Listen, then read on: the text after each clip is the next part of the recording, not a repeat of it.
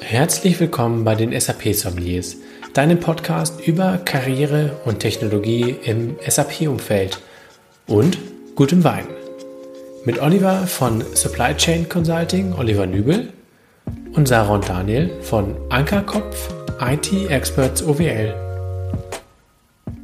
Moin, moin, liebe Zuhörerinnen. Heute wieder mit Oliver und mir, Daniel und natürlich einem Gast, der sich gleich vorstellen wird. Beziehungsweise ihr habt das eh schon gelesen in dem Titel, wer das ist.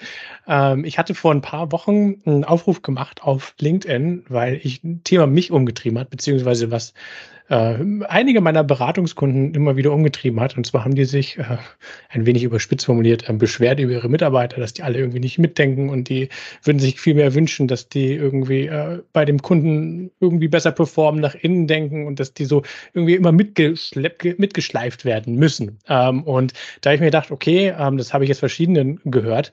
Ähm, lass uns doch mal Gedanken machen darum, ähm, was da eigentlich hintersteckt, ähm, sprich oder andersherum gesagt, äh, welche Erwartungshaltung vielleicht von einer Führungskraft in einem Berater gestellt werden können oder andersherum natürlich auch, wenn wir heute auch darüber sprechen, ja, was ich als Unternehmen vielleicht auch machen muss, damit ein Berater überhaupt entsprechend so agieren kann.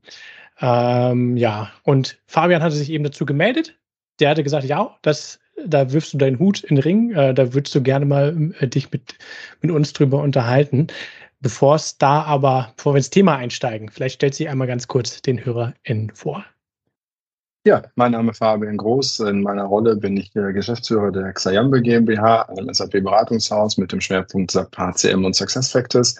Ähm, persönliche Background, ich mache das Ganze seit mittlerweile 13 Jahren, habe so ein bisschen in die Wiege gelegt bekommen, äh, dadurch, dass mein Vater viele Jahre SAP-Berater war und wie das halt so ist, irgendwann stellt man fest, der eigene Weg geht ins eigene Unternehmen und das haben wir aufgebaut und dementsprechend passte der, ich sag mal, den Wurf, den äh, Daniel äh, auf LinkedIn gemacht hat mit dem Thema Mitdenken, weil ich gesagt habe, das kommt mir tatsächlich in der täglichen Arbeit regelmäßig auch sozusagen entgegen und lass uns doch dazu einfach mal austauschen.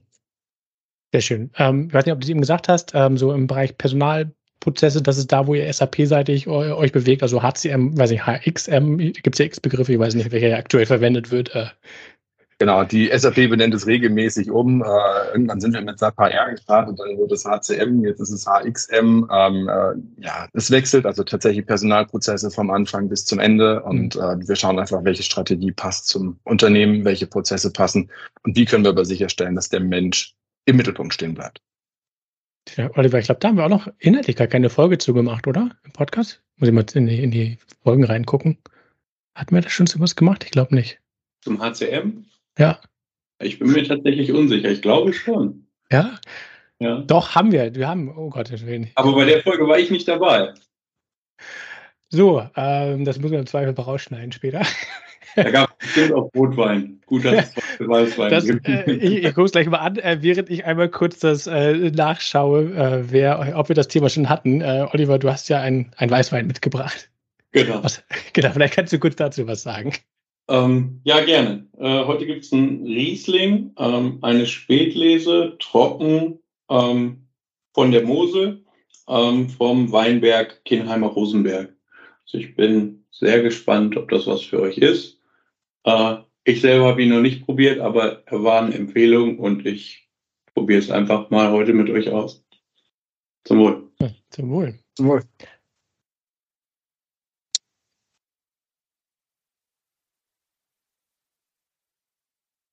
Ach, Fabian, du schenkst noch ein sogar. Du hast noch. Ja, mit Absicht. Mit Absicht, sehr gut. du hast ja gesagt, du trinkst äh, nur Weißwein, ne? Von daher äh, ich hoffe, er mundet hier. Tatsächlich. Ja. Sehr lecker. Sehr schön. Und ich habe parallel nachgeguckt, wir hatten ähm, tatsächlich Folge 36 einen HCM-Berater da, Philipp Hagen. Äh, wir hatten da über, über Business, über das Business-User-Konzept mit dem uns unterhalten, was glaube ich nur am Rande ein HCM-Thema dann auch wiederum ist. Äh, genau, von daher, ja, wir hatten zumindest einen HCM-Berater hier im Podcast drin. Lass uns jetzt aber zu unserem Thema kommen. Ähm, ich, ich werfe direkt mal sozusagen die, die provokante Frage rein an der Stelle. Wie ja, unternehmerisch muss ein Berater denn in seinen Mandaten denken, wenn er beim Kunden unterwegs ist? Wie war das, um es äh, provokant mit zurückzugeben, ein Berater, der nicht denkt, wäre besser kein Berater geworden? Ähm, weil tatsächlich, ähm, wie das, äh, man hat ja häufig die, die, die klassischen Slogans, die man kennt über was macht ein Berater, wie tickt ein Berater. Ich glaube aber am Ende des Tages ist es eben wichtig, dass ein erfahrener Berater verstehen muss, was der Kunde tut, was der Kunde braucht, den Kunden auf diesem Weg abholt und da eben mitdenken muss, also nicht darauf wartet, dass der Impuls, der Input vom Kunden kommt, sondern ich konkret als Berater mir überlege, wie kann ich dem Kunden helfen, eine passende Lösung bauen und damit das Problem lösen und sozusagen einen Erfolg für den Kunden sicherstellen.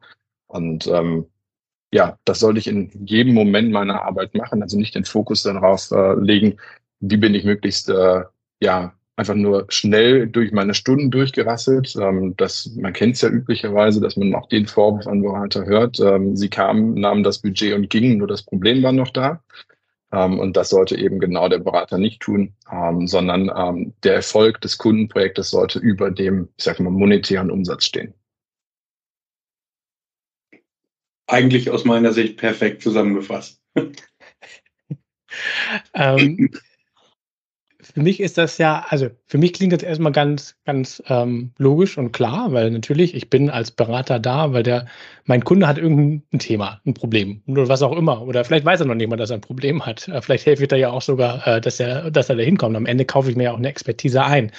Ähm, aber warum, warum ist das denn dennoch ein Thema? Weil ich weiß durchaus, ich höre das. Also man, man hört ja meistens eigentlich immer, wenn, wenn ich bei Beratungen spreche, die klagen ja eigentlich immer darüber, was für ein Schindluder die Beratungen gemacht haben, die vor ihnen da waren. Also die haben irgendwie nur Quatsch gemacht, die haben den Kunden gar nicht richtig beraten, die haben irgendwie den Kram nur umgesetzt, aber irgendwie waren es immer nur die anderen. Das kann ja auch nicht sein. Das geht rechnerisch nicht, nicht aus. Ähm, warum, wie, warum ist es denn manchmal dennoch nicht so? Vielleicht können wir darüber gesprochen. Ähm, wie läuft es denn trotzdem manchmal, wie es eigentlich nicht laufen sollte? Ich glaube, die Schwierigkeit, die wir aktuell haben, sind, ähm, ich kann jetzt nur für den HCM-Bereich einen ganzen Teil mitnehmen, weil ich kann es jetzt nicht beurteilen, wie es in den anderen äh, Modulen sich sozusagen aufstellt. Wir haben aktuell im HCM oder SuccessFactors-Umfeld halt die Schwierigkeit, dass wir auf der einen Seite heutzutage Implementierer haben, die leider auf der Visitenkarte auch Consultant stehen haben, ähm, aber sich vom Berater rudimentär unterscheiden. Ähm, das ist das, was wir sehr häufig in Einsätzen erleben, wo wir Qualitätssicherung machen, wo wir in der Projektleitung begleiten dass der Implementierer nur fragt, möchtest du grün oder rot? Und der Kunde sagt, naja, was ist denn besser? Und dann sagt der Implementierer, dafür bin ich nicht da. Ich muss dir nur grün oder rot in dein System bauen. Und das ist eben der Unterschied zum Berater, weil der Berater setzt natürlich an, welche Farbe wäre besser für den Kunden. Also was ist am Ende mit dem Blick auf das, was der Kunde vielleicht auch als Strategie sich überlegt hat, deutlich sinnvoller, obwohl vielleicht grün auf den ersten Blick schön klingt, rot langfristig gesehen einfach besser ist. Dass das manchmal der Vorwurf ist, um da eine Frage aufzugreifen, ähm, liegt, glaube ich, einfach genau in der Thematik, dass manchmal eben auch das Lernen oder der Lerneffekt beim Kunden manchmal später einsetzt, sodass der, der vorher da war, erstmal per se etwas Schlechtes gemacht hat, obwohl es gar nicht schlecht war, aber vielleicht der Kunde noch gar nicht so weit war, um zu verstehen, was der Kunde, also was der Berater Gutes geleistet hat. Und auf der anderen Seite natürlich man als Berater in dieser schwierigen Lage ist, wenn der Kunde durchaus auch mal beratungsresistent ist, egal welche Lösung ich ihm präsentiere, egal welches Konzept und ob es richtig ist, was wir ihm beibringen und es ihm wirklich einen Mehrwert bringen würde, gar nicht in der Lage ist, das zu begreifen. Und somit natürlich der Vorwurf ganz schnell auf dem Tisch liegt, der Berater, der da war, war schlecht. Und deswegen tauschen wir jetzt mal ganz schnell aus in der Hoffnung, dass der Neue es besser macht. Hm. Ich glaube, an der Stelle ist auch ein, ein Punkt äh, ganz wichtig. Du hast es eigentlich schon gesagt, der Berater führt auch auf eine gewisse Art und Weise, wenn du jetzt ähm, in einem Projekt als ähm, Sparlingspartner für die Projektleitung agierst äh, und den reinen Implementierer auch so ein bisschen mit Strategie dahin führst, dann kann das, glaube ich, auch ein sehr gutes Zusammenspiel sein. Und ähm, man hat halt immer den reinen Implementierer, den man vielleicht prozessual noch irgendwo an ähm, in bestimmte Schranken weisen muss, beziehungsweise noch nicht mal in Schranken weisen muss, sondern dieses Strategie, ähm, diese Strategieentwicklung, wo möchte der Kunde hin, wo will der Kunde oder wo sieht sich der Kunde auch übermorgen ähm, und was steht ihm dann vielleicht von der heutigen Lösung, die heute vielleicht eher klein gehalten ist, im Weg. Wenn ich jetzt so an die Produktion denke, haben wir da sehr häufig Entwicklungen, ähm, die stark aufeinander aufbauen, aber irgendwann ist man mit sehr, sehr viel Entwicklung auch eher reglementiert, als dass man noch die Standardfunktionen sauber nutzen kann. Und dann geht es häufig damit los, dass auch bei dem Kunden das Umdenken kommt. Ja, vielleicht haben wir da doch mit einer Standardsoftware wie SAP äh, zu viel Individualität geschaffen und muss jetzt sukzessive das auch zurück in den Standard überführen. Auch nicht komplett in den Standard, aber zumindestens in sehr umfangreichen Funktionen, die ja, wo man halt sehr häufig drüber stolpert.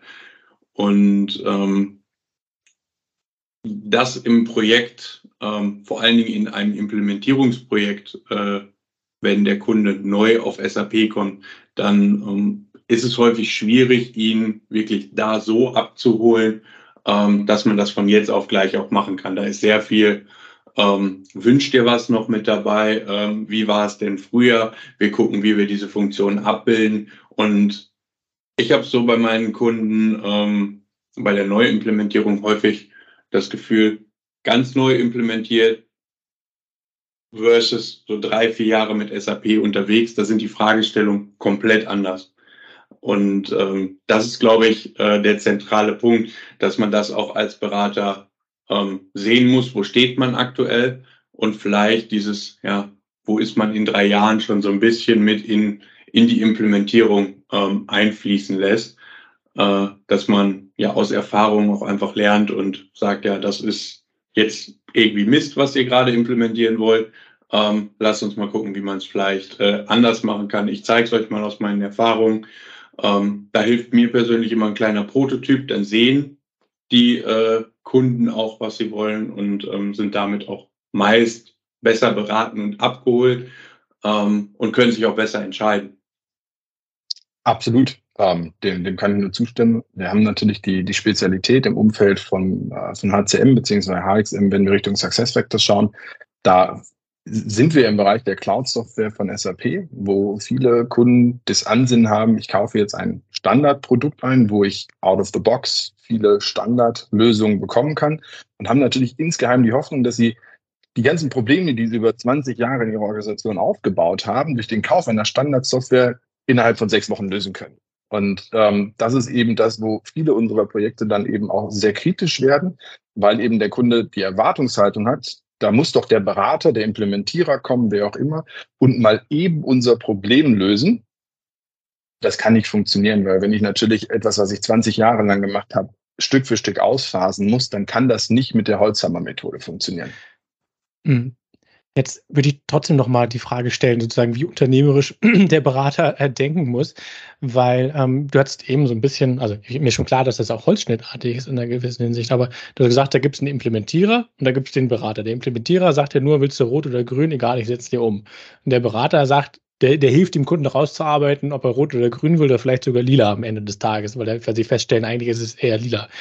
Nun finde ich diese beiden Typen durchaus innerhalb von derselben Organisation. Gerade bei Beratungen, das ist sehr menschabhängig, habe ich den Eindruck. Also eine, eine und dieselbe große oder kleine Beratung hat genau die beiden Beratertypen. Also hat aber der Implementierer, der nur sagt, ich mache dir rot oder grün, so wie du es willst, auch seine Berechtigung? Oder sagst du, nee, also der hat eigentlich gar keine Berechtigung. Eigentlich muss jeder Berater ab einem gewissen Punkt den Kunden sagen können, du brauchst nicht grün, obwohl du glaubst, dass du grün willst. Oder sagst du, nee, eigentlich hat der Implementierer auch seine Berechtigung in einer gewissen Projektphase?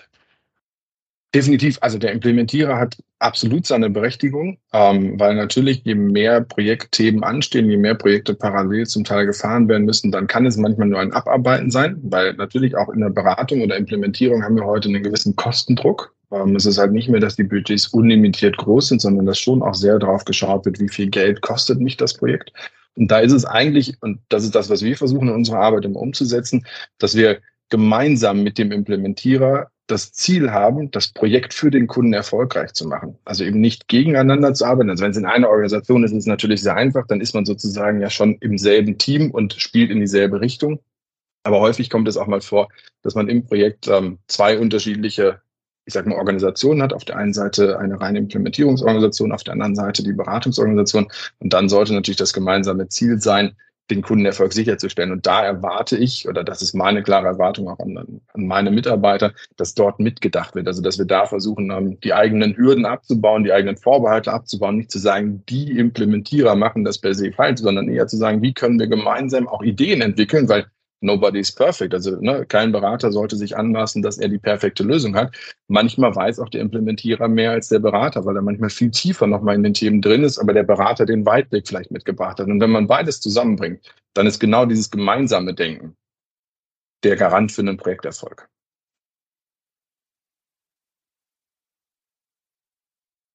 Oliver, willst du es ergänzen oder? Ähm, ja, also mir kommt da immer der Gedanke, also alleine ist man irgendwie genauso erfahren, wie es halt, wie das, was man gesehen hat. Ähm, ich schätze da sehr auch ähm, den Austausch einfach mit, mit Kollegen, die auch ja, ähm, aus einem anderen Blickwinkel darauf schauen. Und daraus ergibt sich häufig auch eine sehr viel äh, bessere Lösung. Es muss nicht unbedingt als Challenge rüberkommen, aber ich sehe es manchmal als Challenge, einfach sich auszutauschen und aus beiden Perspektiven die besten Ideen dann für den Kunden herauszuarbeiten. Und diese Ansätze ähm, ja, haben sich für mich immer bewahrheitet, dass das das Beste ist. Hm. Okay. Ähm, ich würde gerne einmal die, den, den Blickwinkel ein wenig ähm, wechseln, weil ähm, was ich auch manchmal gespiegelt bekomme, das kriege ich von beiden Seiten, sowohl von, von erfahrenen Beratern, die zu mir irgendwann kommen, weil die sagen, ich, ich suche einen neuen Job, weil bei uns ist alles chaotisch, als auch von Führungskräften, die sagen, boah, Leute, also was ist da los? Also ihr habt doch gewisse Verantwortung. Ähm, wie viel nach, nach innen, der Blick nach innen, in die Organisation, wie viel Verantwortung haben da auch die Berater, eigenständig zu sein? In der Hinsicht, dass man sagt zum Beispiel, ich habe Ideen für Beratungs Produkte, keine Ahnung, was das sein kann, Services äh, oder vielleicht auch Apps oder was auch immer, irgendwelche halt Produkte, die ich am Ende an, an Kunden bringen kann, weil ich da einen Bedarf sehe, einen Markt sehe. Ähm, oder auch was innere Strukturen angeht. Ähm, ich hatte jetzt gerade ein Gespräch mit jemandem, ähm, der hat sich sehr, äh, ich kann, ich kann auch die Position verstehen, der, der stört sich ein bisschen dran, dass das Unternehmen derzeit ein bisschen wenig Leitplanken nach innen hat. Das ist ein bisschen viel alles so äh, fahrig äh, oder, oder noch nicht so ganz in, in gegossen ist in, in, in, in Projektmethodiken etc. Da ist noch viel in Bewegung und den stört das. Ähm, nun glaube ich, dass man als gerade als erfahrener Berater ab einem gewissen Gehaltslevel durchaus auch die Verantwortung hat, das Thema damit anzupacken. Wenn man sieht, dass intern Projektstandards noch nicht gegeben sind, weil irgendwie läuft es nicht, dann muss ich, kann ich mich nicht darüber beschweren, dann muss ich halt sagen, so, dann packe ich halt mit an das Thema, zumindest für meinen Teilbereich. Oder sagst, sagst du, nee, das hat der Mitarbeiter hat da keine Verantwortung für. Das muss ganz klar von oben kommen, vom, vom Management, von der Führungskraft, von wem auch immer. Wie war das, wenn ich jetzt sage, um Gottes Willen, es sollte nicht von oben kommen, weil von oben herab hat noch nie funktioniert? Ähm, also ich, ich fand dass den ersten Teil, wo du gesagt hast, du hast einen Berater, jemanden gehabt, der gesagt hat, das ist mir noch zu locker. Da wäre mich tatsächlich mhm. mal eine Frage gewesen, an welchem Erfahrungslevel der Mensch sich gerade befindet, weil ich denke, es ist wichtig, dass wir den Erfahrenen oder eigentlich jedem Berater die Chance geben, sich selber zu entwickeln und Ideen in die Organisation auch mit einzubringen.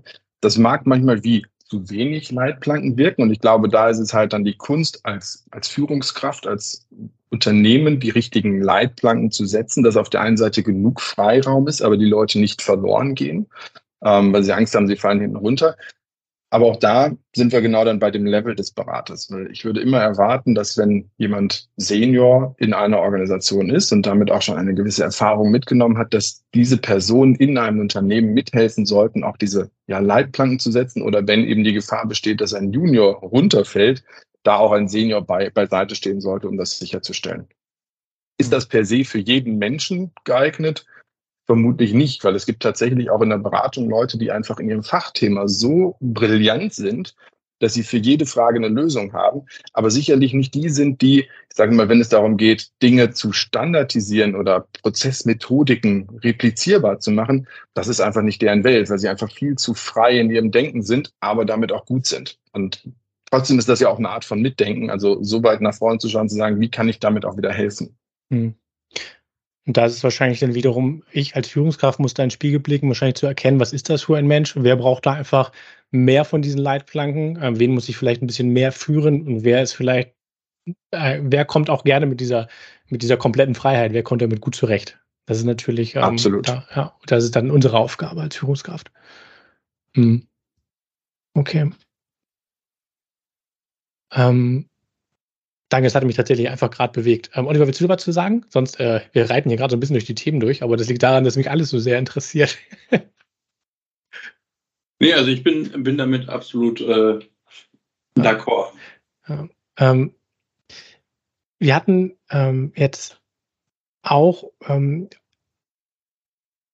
sag mal, wir haben, wir haben eben so ein bisschen so eine, so eine Erwartungshaltung formuliert in Richtung dem, dem, dem erfahrenen Berater, Implementierer, wie auch immer. Ich glaube, es zählt halt eine gewisse ähm, Berufserfahrung einfach dazu. Du lernst halt, meiner Meinung nach, in der SAP-Welt gibt es so, du lernst, das sind ja häufig junge Menschen, die da kommen in die Beratung. Die haben an der Uni irgendwas gelernt, äh, irgendwas studiert, ähm, aber sieht man schon häufig, die haben äh, studiert und dann kommen sie in eine Beratung, haben eigentlich noch keine Ahnung vom, vom, vom, sag mal, vom, vom echten äh, Unternehmensleben. Die lernen erstmal, sage ich mal, die Software, das SAP-Produkt. Die lernen vielleicht auch die Projektmethodiken, aber äh, und die Prozesse müssen sie auch lernen. Das heißt, ich würde sagen, gerade bei so einem bisschen Junior oder Consultants, da ist natürlich klar, die haben gewisse die müssen noch vieles lernen. Ich glaube, bis zu drei, vier Jahren muss, hast du einfach noch eine sehr hohe Lernkurve und darüber hinaus auch noch, aber gerade die ersten Jahre, da kann man noch nicht zu viel erwarten.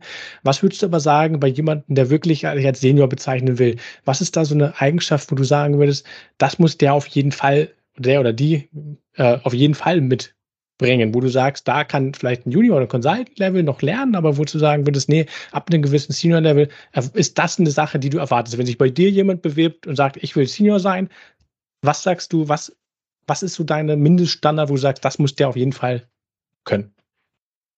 Ich denke, ein Senior sollte und macht und ja, bildet oder steht absolut für Professionalität. Ähm, unser Kunde erwartet von uns und auch der Mitarbeiter intern erwartet von einem Senior Professionalität. Das heißt, wenn ich eine Frage, wenn ich Unterstützung brauche, dann wollen wir nicht unbedingt Jugend vorspielen, sondern ich erwarte, dass aufgrund der Erfahrung der Senior die richtige Richtung mitgeben kann.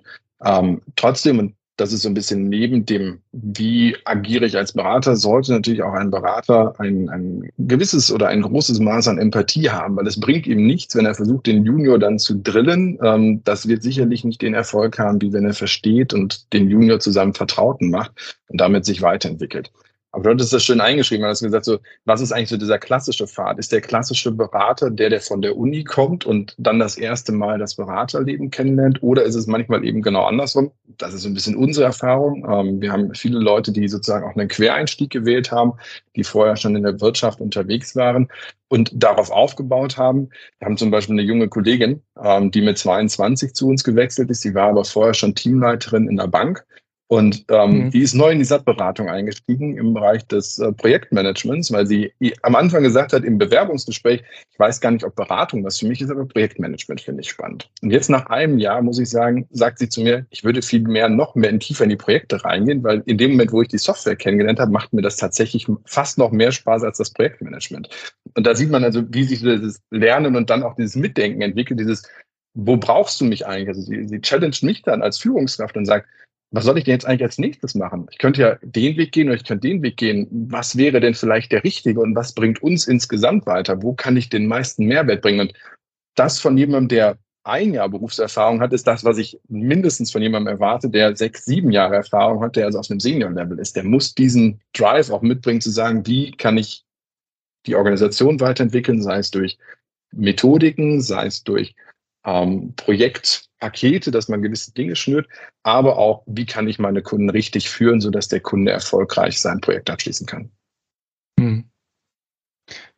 Ich persönlich glaube ja auch, dass gerade in der SAP-Welt es durchaus hilft, finde ich irgendwie eine, also einer unserer Kunden bezeichnet das als, als Heimat, was die berufliche Heimat ist. Also wenn man irgendwo sagt, man ist irgendwo, ähm, man hat einen Hintergrund, dass man wirklich versteht, wie läuft ein Unternehmen, weil ähm, wir hatten ja eben schon das Thema gehabt, dass ich als Berater muss ich halt verstehen, wie läuft eine Produktion in Olivers Fall oder wie sieht so ein Vertrieb aus? Wie, wie ist das genau? Also wie, wie funktioniert das eigentlich in einem Unternehmen? Weil das, das muss ich ja verstehen. Das hilft da schon. Nur wenn ich mich umgucke, äh, gerade bei, nicht nur, aber, aber da, da, da ist es auf jeden Fall so bei den großen Beratungen, da, die, die stellen ja von der Uni weg die Leute direkt ein und dann werden sie sechs oder drei Monate geschult und gehen zum Kunden. Was ja okay ist, ich verstehe es. Also ich werde es nicht mal vorwerfen, weil am Ende lernst du natürlich auch, du musst irgendwo lernen, du musst irgendwo anfangen, du kannst ja auch nicht drei Jahre lang irgendwie ausbilden, äh, bis du irgendwas machen. Gerade den Beraterjob, den lernst du halt nicht aus dem Lehrbuch.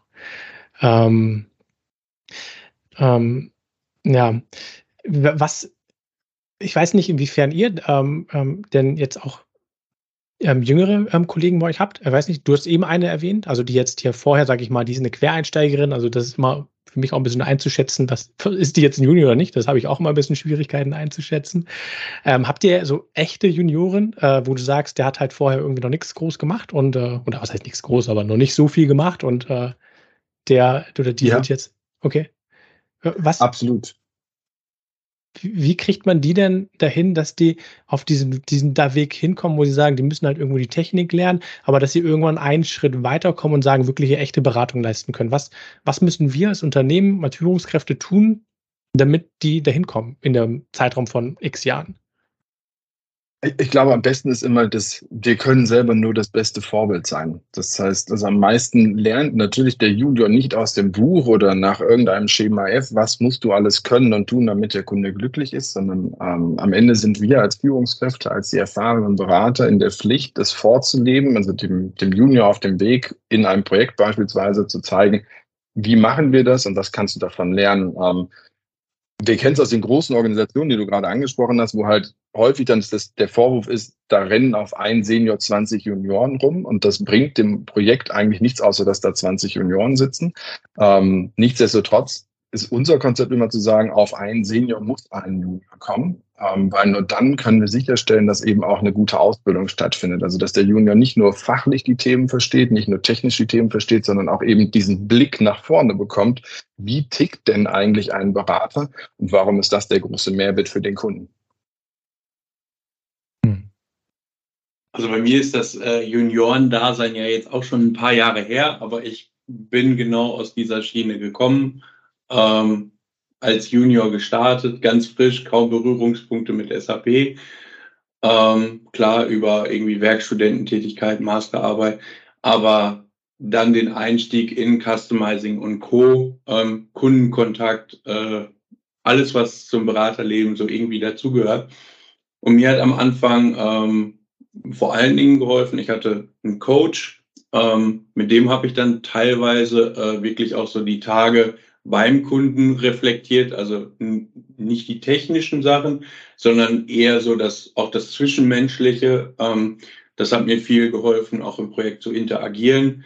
Ähm, natürlich hat man als Junior auch hier und da mal Tätigkeiten äh, wie stumpfe Datenpflege oder so. Ähm, aber auch das, wenn man es rückblickend betrachtet, ähm, war auch nicht das Verkehrteste, weil man halt aus jeder Tätigkeit, die man von einem Senior vielleicht irgendwie mal gegeben kriegt. Ähm, Absolut. Unter Umständen auch einen Mehrwert zieht für die Zukunft. Ja. Und das hilft ungemein. Hm. Du hast es auch schön gesagt, beim Kunden. Ähm, ich glaube, das ist eine der Schwierigkeiten, die wir heutzutage einfach haben, dass das beim Kunden gar nicht mehr so möglich ist, weil viele Sachen remote passieren. Und ähm, die, die Ausbildung remote ist tatsächlich, glaube ich, schwieriger als das vor Ort. Also ich kann deine Beschreibung absolut nachvollziehen. Ähm, bin so ein bisschen auch Quereinsteiger gewesen.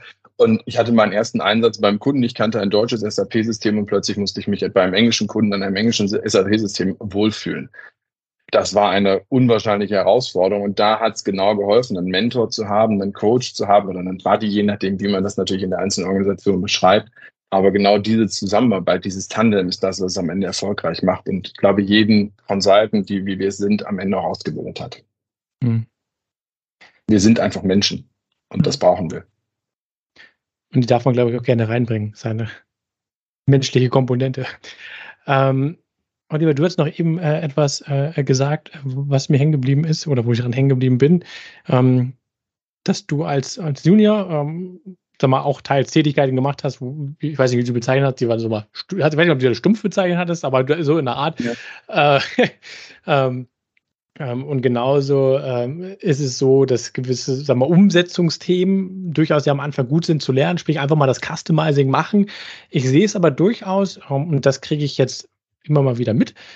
Ich habe Bewerbungen von jungen Menschen, die wollen gerne den Shortcut machen. Die sagen, ich habe keine Lust auf diesen ganzen Nervkram, ich will direkt Architekt werden, ich will direkt dies machen und das und aber den ganzen Nervkram, diese habe ich keine Lust zu machen.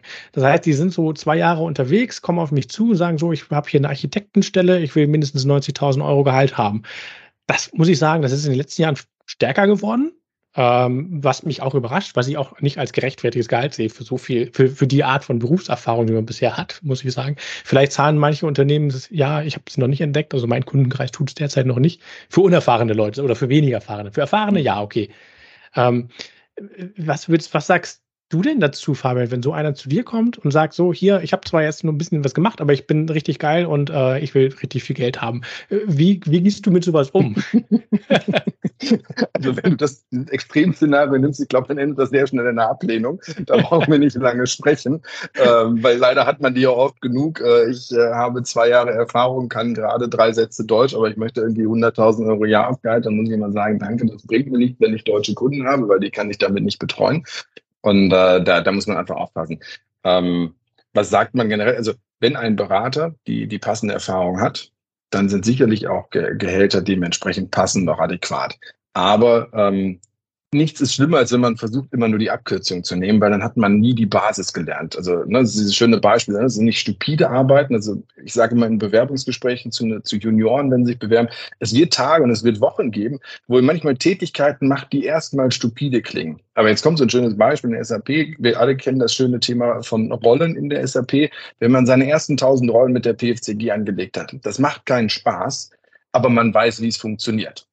Ähm, und erst dann kann man wirklich damit arbeiten. Jetzt kann man sagen, ich habe es einmal gemacht, ich kann es, aber ich erlebe es dann auch ganz oft in solchen Gesprächen, wo ich dann sage, okay, dann erzähl mir doch mal kurz, wie du so eine Rolle machen würdest. Und die, die, die Bewerber gucken dann und sagen, ich weiß gar nicht, wo ich eine Rolle anlege. Dann sage ich, okay, und du möchtest jetzt drei Jahre lang SAP-Berater sein und sagst, du bist Experte und möchtest dahin das passt dann einfach irgendwie nicht zusammen. Ganz oft erlebt man, ja, ich möchte OM-Spezialist werden und ähm, dann fragt man, was so die wichtigsten Dinge im OM sind und derjenige fängt einem an, über die generelle Systemarchitektur zu erzählen, wo man sagt, das passt überhaupt nicht zu dem, was eigentlich die Frage war.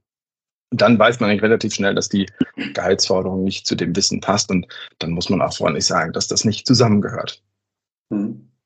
Also ich finde, äh, ich habe es eben als stumpfe Tätigkeiten bezeichnet. Ähm, wenn man als Junior auf diese Tätigkeiten blickt, ähm, dann hat man auch noch nicht diese Weitsicht, die vielleicht ein Senior hat. Ähm, warum bringt es denn gerade äh, etwas, diese tausend Rollen zu pflegen? Hinterher weiß man das rückblickend, ähm, hat mir das was gebracht aus der Brille des Juniors, wo du da sitzt und wirklich eine Woche das Gleiche machst und eigentlich nur wie so ein Bot da dich durchklickst. Ähm, da ist das doof. Absolut. Aber auf der anderen Seite bringt es dir halt äh, etwas, weil in einem Projekt, wo du dann als Senior bist, da klickst du dich da halt einfach durch. Da ist das für dich dann in zwei Stunden abgetan, weil du genau weißt, wo jeder Klick sitzen muss. Und genau. diese Erfahrung nimmt dir halt auch keiner mehr. Klar, es ist irgendwie doof, die zu, durch stupide Arbeit zu lernen, aber äh, da darf man sich halt meiner Meinung nach auch nicht vorab schrecken lassen. Ich habe früher genauso gedacht, hm, bei manchen Sachen war ich dann auch eher skeptisch und so, oh, jetzt muss ich hier sowas machen, ich will doch eigentlich viel mehr lernen. Ähm, Im PPDS ist das immer so das äh, Customizing einer Feinplantafel, wo ganz, ganz hierarchisch alles aufeinander aufbaut. Das ist immer so eine Juniorentätigkeit, habe ich gelernt, ähm, aber danach weiß man, wie es geht. Und, aber genau das ist das Mitdenken des, des ja. Seniors, die Aufgabe an einen Junior zu delegieren und dem, um dem Junior eben beizubringen, dass es nicht die, die reine Tätigkeit, das Anlegen der Rolle ist gar nicht das Wichtige daran, sondern das zu verstehen, welche Abhängigkeiten dahinter sind. Ähm, meine erste Mentorin hat mir den, den Blueprint hingelegt und hat gesagt, so, und jetzt schreibst du dazu bitte 50 Testfälle, damit der Kunde die testen kann. Und sie hat mir bewusst kein SAP-System gegeben, wo ich mir die Umsetzung live angucken konnte, sondern ich musste mir anhand des Blueprints zusammenreimen, wie denn das Testszenario aussehen könnte. Das war fürchterlich. Es hat überhaupt keinen Spaß gemacht. Ich habe, glaube ich, drei Wochen gelitten dran. Und als sie mir das System gesehen, gegeben hat, habe ich dann verstanden, okay, jetzt weiß ich, warum sie mir das gegeben hat, weil sie wollte, dass ich den Transfer hinbekomme, zu verstehen, was sich der Berater beim Schreiben des Blueprints gedacht hat, bevor das System fertig ist. Weil das ist natürlich einfach, das Ergebnis zu sehen. Also wenn ich einen Bausatz habe und ich habe das Auto schon fertig vor der Tür stehen oder ich habe den Bausatz und muss überlegen, wo die Räder hingehören, nicht aufs Dach. Das ist einfach der große Unterschied. Und da ist, glaube ich, der Lerneffekt nicht nur, ich habe das System verstanden, sondern ich habe verstanden, dass dahinter ein Prozess ist, den ich brauche, um als Berater hinter das sozusagen dahinter zu denken, also das Nicht-Sichtbare zu verstehen. Hm. Also ich bin auch ein Freund davon, dass man einfach einmal die Basis durchlaufen haben muss und dass das im Nachgang hilft, um eben Abhängigkeiten und Zusammenhänge zu verstehen. Ja, sehr schön. Gut. Ist doch wunderbar. Stimmen wir uns alle gegenseitig zu und das ist doch herrlich. Und es ist auch modulübergreifend. Das ist ja das Schöne, dass man feststellt, dass äh, sowohl in der Produktion als auch im HCM die Tätigkeiten doch wieder ähnlich sind und uns nicht ganz unterscheiden. Aber das sind auch immer die äh, prägenden Erlebnisse, die einem äh, dann an der Juniorentätigkeit immer wieder einfallen, wie bei dir äh, der Blueprint, bei mir ist so das äh, Customizing der Feinplantafel. Also diese Dinge fallen einem immer wieder ein. Und das schon, schon spannend. Aber wir denken gerne dran und das müssen wir, glaube ich, hinbekommen, dass auch die neuen Junioren, die wir heute einstellen, die frisch von der Uni kommen oder Quereinsteiger sind, dass wir diese Motivation hinbekommen, dass dieser Wille da ist, dieses Lernen wollen, dieses Wissbegierige, weil das ist das, was uns Berater ausmacht. Und das ist auch Teil von, wo denke ich denn eigentlich hin und was verstehe ich von dem, was ich tue. Mhm. Da hatten wir gerade die letzte Folge äh, mit unserem, mit dem ähm, ähm Simon äh, Maximilian, toll. genau das Thema. Maximilian, Simon mit Nachnamen so, sorry, Maximilian. Ähm, was mich bei ihm ja beeindruckt hat tatsächlich, äh, und der hat das genauso gemacht, der hat sich wirklich auf den Hosenboden gesetzt, immer wieder und wirklich die Dinge von Grund auf versucht zu verstehen und sich reinzuarbeiten. Ähm, ich glaube, deswegen hat er auch diesen, diesen, diesen, diesen Weg geschafft als Quereinsteiger vom Vertriebsindienst, Key-User hin zum Prozessberater, hin zum SAP-Berater. Also, weil er sich wirklich immer auf den Hosenboden gesetzt hat und gesagt, so, und jetzt durchdringe ich das Thema mal und, und mache mir die Mühe dazu verstehen, auch wenn es anstrengend ist und keinen Spaß macht. Ja. Absolut. Ja. Beratung macht nicht immer Spaß. Ähm, das, was Spaß macht, ist mhm. das, was dahinter liegt, das, was einfach unsere DNA ist. Ähm, mhm. Aber das ist das, warum wir es so gerne machen.